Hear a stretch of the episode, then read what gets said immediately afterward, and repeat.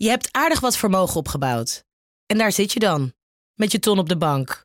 Wel een beetje saai, hè? Wil jij, als belegger, onderdeel zijn van het verleden of van de toekomst? Bridgefund is een slimme fintech die een brug slaat tussen de financiële behoeften van ondernemers en van beleggers. Dus wie belegt bij Bridgefund krijgt niet alleen een mooie vaste rente, maar brengt ook ondernemers in beweging. Echt waar! Met die ton kan je zoveel betere dingen doen. Bridgefund. Make money smile.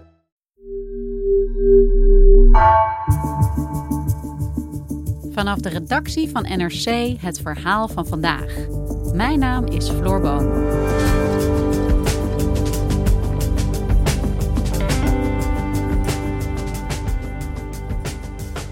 Voor het bestrijden van corona zijn arme landen afhankelijk van donaties uit het rijke Westen. Maar overgebleven vaccins komen daar niet vanzelfsprekend terecht, tot grote verbazing van Pim van den Doel. Hij ging na hoe een particulier initiatief dat probeerde vaccins naar Namibië te krijgen, vast dreigde te lopen in de Nederlandse bureaucratie.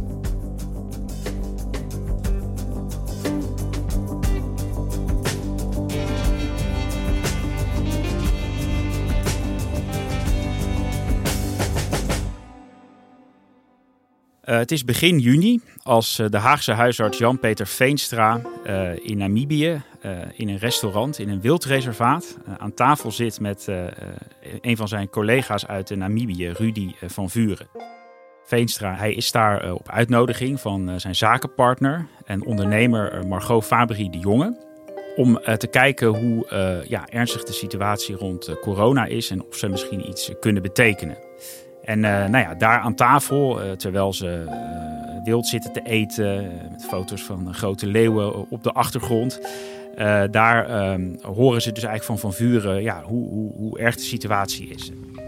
Hij zat daar met tranen in zijn ogen tegenover mij. van, ja, weet je, we weten het gewoon niet meer. Ik moet nu keuzes maken tussen de ene patiënt mag wel naar het ziekenhuis en de andere patiënt kan niet en die gaat dood.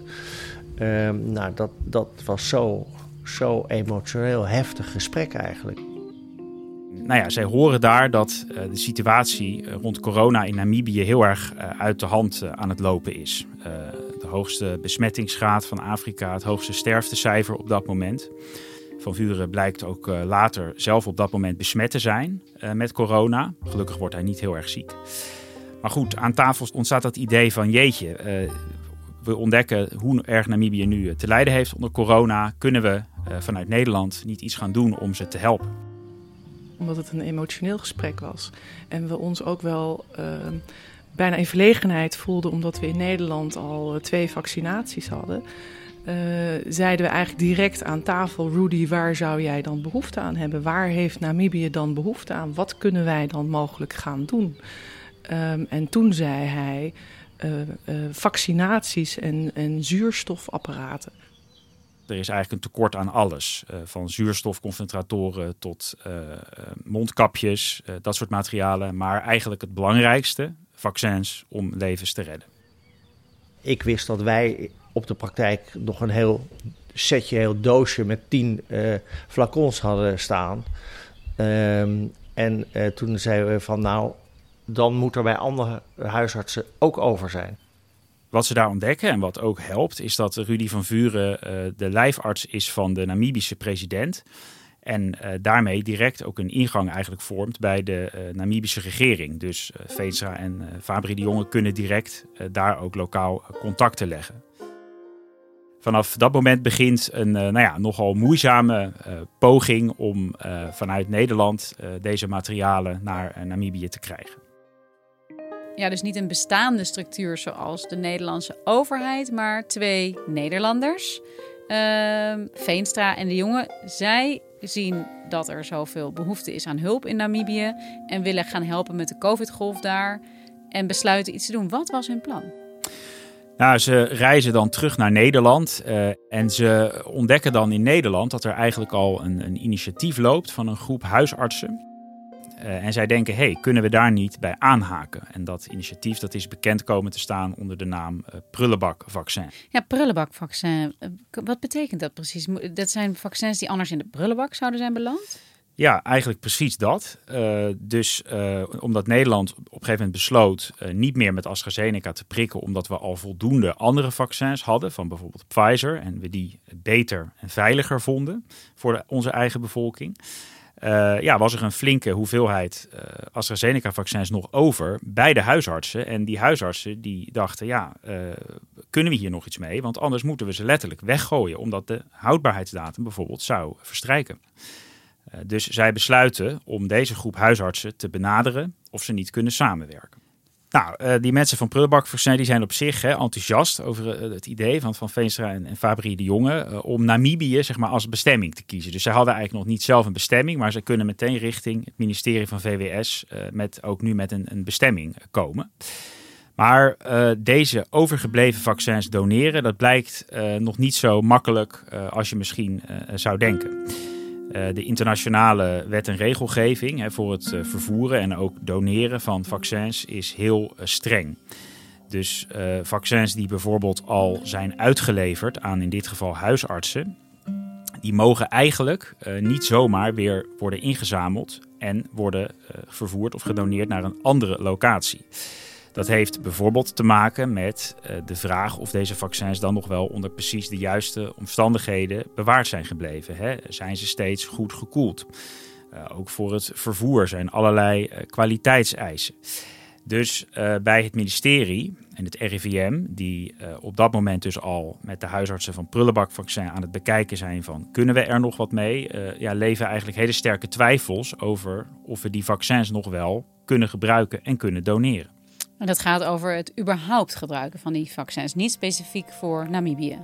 Nee, dat klopt. De regels zijn echt heel streng. Om ze te doneren moeten de vaccins officieel nog in een afgesloten verpakking zitten. Dus een hele doos bijvoorbeeld, uh, waar allerlei verschillende flacons in zitten, waar je die vaccins uit kunt halen. Maar goed, uh, de huisartsen zeggen, ja, heel veel van die flacons hebben we dus nog over. Die zijn helemaal dicht, zijn goed bewaard. Die liggen hier in de koelkast, uh, maar ze zitten niet meer in die oorspronkelijke doos. Om maar een voorbeeld te noemen, vanuit het RIVM zijn 10.000 vaccins direct geleverd aan Leiden, aan de GGD in Leiden. Die staan daar gewoon volledig verpakt in een bewaakte koelkast in Leiden. Um, en die mogen, mochten niet uitgeleverd worden, terwijl um, daar is in de hele keten, de cold chain, is gewoon volledig gegarandeerd en er is niks mis met die vaccins die huisartsen zijn eigenlijk heel gefrustreerd al snel over waarom zijn de regels nou zo verschrikkelijk streng? Uh, en kunnen we daar in crisistijd niet even een beetje van afwijken? Wij probeerden dat te doorbreken door te zeggen van luister, ondanks ja, dat het misschien uh, juridisch niet helemaal uh, waterdicht is, maar je, je hebt een keuze. Je kan nu ingrijpen of mensen dood laten gaan een, een land als Namibië uh, hè, uh, dat heeft zich ook bereid verklaard uiteindelijk om deze vaccins uh, over te nemen. Ja, dat klinkt eigenlijk als een hele goede oplossing als Namibië ze wil. Kan dat dan wel, ook al heeft Nederland die strenge regels?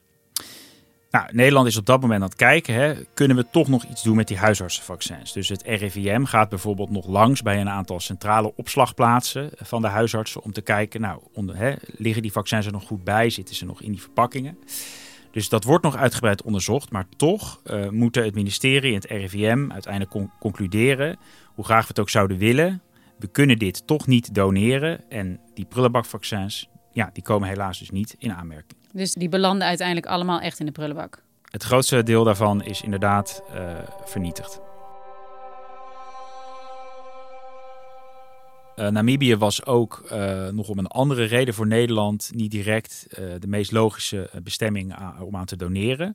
Omdat Namibië niet op de COVAX-lijst stond van landen die via het internationale programma van de VN vaccins gedoneerd krijgen. want Namibië is eigenlijk binnen Afrika dan weer net te rijk om voor dat COVAX-programma in aanmerking te komen. Uh, alleen ja, uh, op dat moment had het land dus wel uh, de hoogste besmettings- en sterftecijfers van, van heel Afrika.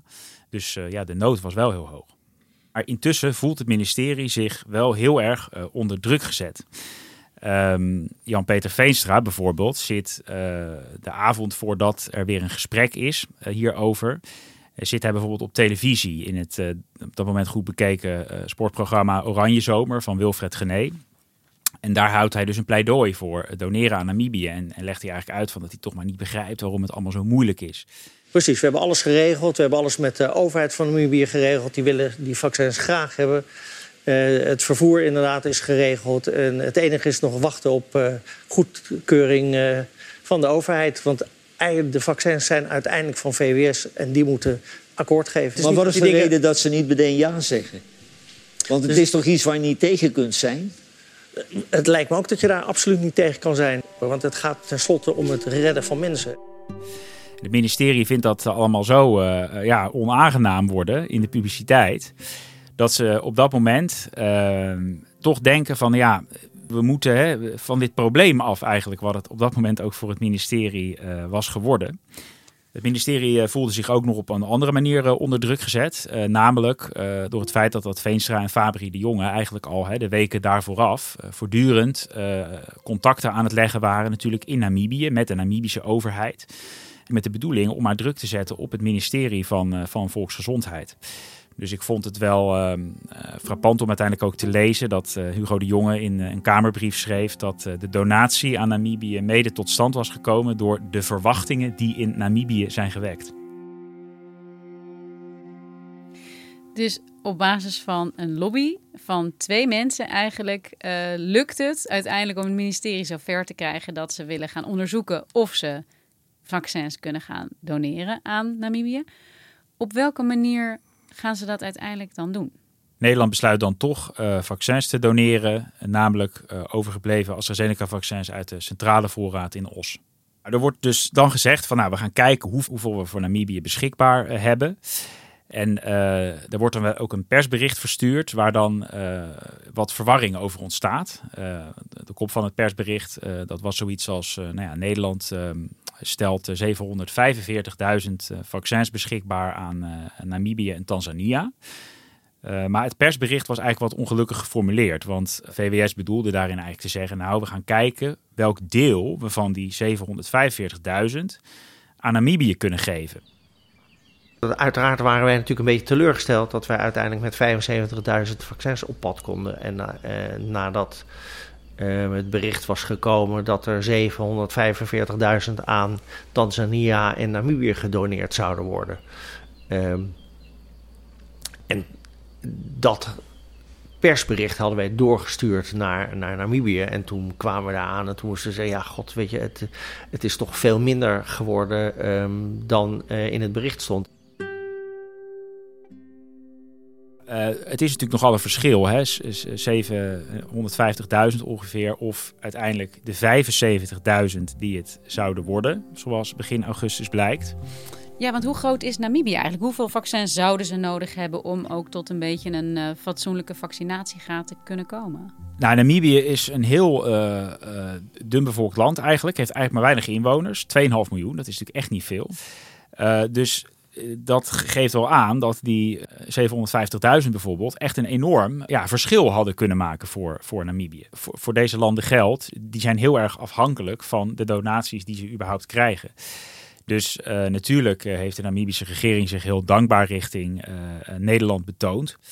Je kunt je natuurlijk wel afvragen of deze landen steeds geholpen zijn bij de hele kleine beetjes die, die andere landen nu aan ze, aan ze geven. Ja, want hoeveel vaccins heeft Nederland eigenlijk over? Wat zijn de aantallen van wat Nederland zelf heeft weggeprikt in de eigen bevolking en wat er nog ja, over is? Uh, nou, Nederland heeft in ieder geval uh, tientallen miljoenen vaccins over. Dus in de zin van te veel besteld. He, dat komt al voort uit de eerdere contracten, zoals die bijvoorbeeld met Pfizer en, en AstraZeneca zijn uh, gesloten. Dus als je een, een vaccin vergelijkt met een pak melk. En als, als Nederland, als een van de tien rijkste landen, koop je dus 80 miljoen pakken melk. dan weet je dus dat op een gegeven moment die melk niet meer, uh, dat die over de datum gaat. En ik vind het nog steeds best heel lastig uh, uit te leggen dat wij als Nederland dat dus eigenlijk gewoon in, in, in procedure, maar ook in uitlevering, gewoon niet op orde hebben gekregen. Nee, nou zeker de afgelopen maanden uh, had Nederland nog maar heel weinig uh, vaccins via dat COVAX weten te doneren. omdat er ook daar allerlei ja, gedoe was over de precieze contracten en de voorwaarden waaronder die donaties moesten plaatsvinden. En Hugo de Jonge heeft ehm, onlangs nog in een persbericht laten weten dat er dit jaar nog 27 miljoen vaccins aan COVAX moeten worden gedoneerd. maar tot nu toe heeft Nederland dit jaar ongeveer 2,5 miljoen vaccins aan andere landen gedoneerd. Dus Nederland heeft 27 miljoen vaccins over en nog maar 2,5 miljoen gedoneerd. Eh, ja. En hoe kan dat eigenlijk? Dat de intenties hiervan zo goed zijn, dat er een programma is opgezet en dat het maar niet lukt om het ook daadwerkelijk van de grond te komen. Waar ligt dat aan? Ja, dat, dat heeft eigenlijk ook weer te maken met uh, allerlei juridisch gedoe, met name ook over de uh, aansprakelijkheid rond die vaccins. Uh, stel Nederland doneert een grote partij AstraZeneca en nou ja, er worden wat mensen ziek, krijgen bijwerkingen toch door die vaccinatie ja, dan, dan wil Nederland daar natuurlijk niet meer aansprakelijk voor zijn. Maar de donorlanden die kunnen soms bijvoorbeeld uh, die aansprakelijkheid financieel ook niet zo makkelijk dragen. Dus, dus daar, ja, in die overdracht van die aansprakelijkheid, daar zit, veel, uh, zit een probleem eigenlijk. Ik heb dus gehoord dat uh, het Nederlandse ministerie van VWS ook, in tegenstelling tot sommige andere landen, ja, heel erg uh, moeilijk heeft gedaan over de precieze voorwaarden. Uh, dus dat er wat juridische scherpslijpers zitten op het, uh, op het ministerie, die, ja, die dit ook een beetje gefrustreerd hebben. En ja, daarom is het eigenlijk door Nederland heel erg traag op gang gekomen nog. Zijn die 75.000 vaccins inmiddels ook aangekomen op de plek van bestemming? Eh, zeker. Um, die zijn um, begin augustus uiteindelijk uh, naar Namibië uh, gestuurd. De, de huisarts, Veenstra en, en Fabri de Jonge, die zijn ook naar Namibië gegaan om ze mede nog te helpen zetten. Namibië had in eerste instantie um, in aanloop naar de, het arriveren van de vaccins mensen opgeroepen die al een eerste vaccin gehad hadden. Dus die opkomst was heel hoog. Want al die mensen wouden wel graag hun tweede vaccin hebben. Dus dat, dat was echt een soort stormloop. Uh, waar je geboren wordt, geeft dus ook de kans hoe gezond en hoe je kans op leven is. En dat heeft ons ook echt wel uh, geraakt. Het heeft ons hart ook wel enorm geraakt. Ja. En Pim, heeft deze donatie uiteindelijk ook effect? Is er al iets van terug te zien in de cijfers? Uh, nou ja, in Namibië is gelukkig wel de, de, de COVID-golf, zoals die dus deze zomer was, uh, wat meer gaan liggen. Uh, dat is overigens niet alleen te danken natuurlijk aan, de, ja, aan die hoeveelheid Nederlandse vaccins. Maar misschien is het toch wel illustratief om te zeggen dat in Nederland op dit moment ruim 80% van de totale bevolking al volledig is gevaccineerd. En uh, in Namibië is dat ruim 10 procent. Uh, dus ja, dat geeft, het geeft ook gewoon nog wel even de, de machtsverhoudingen in de wereld op dit moment uh, aan, denk ik. Nederland heeft zoveel vaccins en gaat, hoorden we deze week toch, Pim, ook nu de Nederlandse bevolking nog een derde prik aanbieden. Hoe, ja, in termen van eerlijk, hoe eerlijk is dat eigenlijk? Ja, nou dat is natuurlijk de grote vraag die, die nu speelt. Ook omdat hè, de Gezondheidsraad bijvoorbeeld nog geen medische noodzaak ziet. Zeker niet voor het, uh, het inenten van 60 eh, miners uh, met zo'n derde prik. Maar ja, hier zie je inderdaad opnieuw die grote vaccinongelijkheid. Rijke landen die al hè, overgaan tot boosterprikken. En armere landen, veel landen in Afrika, maar ook Zuid-Amerika, die ja, vaak nog niet eens een eerste prik hebben kunnen ge geven aan een groot deel van hun bevolking. Maar het is wel heel frank dat er zoveel vaccins in Nederland zijn die er kunnen worden genoneerd, maar dat niet worden. En dan heb je ook nog eens die honderdduizenden ja, prullenbakvaccins die dus ook echt weggegooid zijn, omdat ze niet voldoen aan de strenge hygiëneregels die er zijn. Ja, daar zat natuurlijk inderdaad de frustratie van de huisartsen. Maar goed, ook heel veel deskundigen zeggen eigenlijk al veel langer van uh, het Rijke Westen zou veel meer uh, van de ingekochte vaccins aan andere delen van de wereld uh, moeten doneren. Uh, niet alleen hè, uit, uit een soort solidariteit en naaste liefde, maar uh, ook omdat uh, ja, de experts denken dat de pandemie veel sneller kan worden beteugeld als er meer vaccingelijkheid komt op de wereld. Hè? Dus dat het ook nog in het eigen belang van Nederland en andere rijke westerse landen kan zijn om, om royaler en sneller te doneren. Eh, en ja, sowieso, een pandemie duurt meestal eh, sowieso al jaren. Eh, en als deze vaccinongelijkheid op deze manier aanhoudt, dan duurt die misschien nog wel langer. Dankjewel, Je luisterde naar Vandaag, een podcast van NRC. Eén verhaal, elke dag.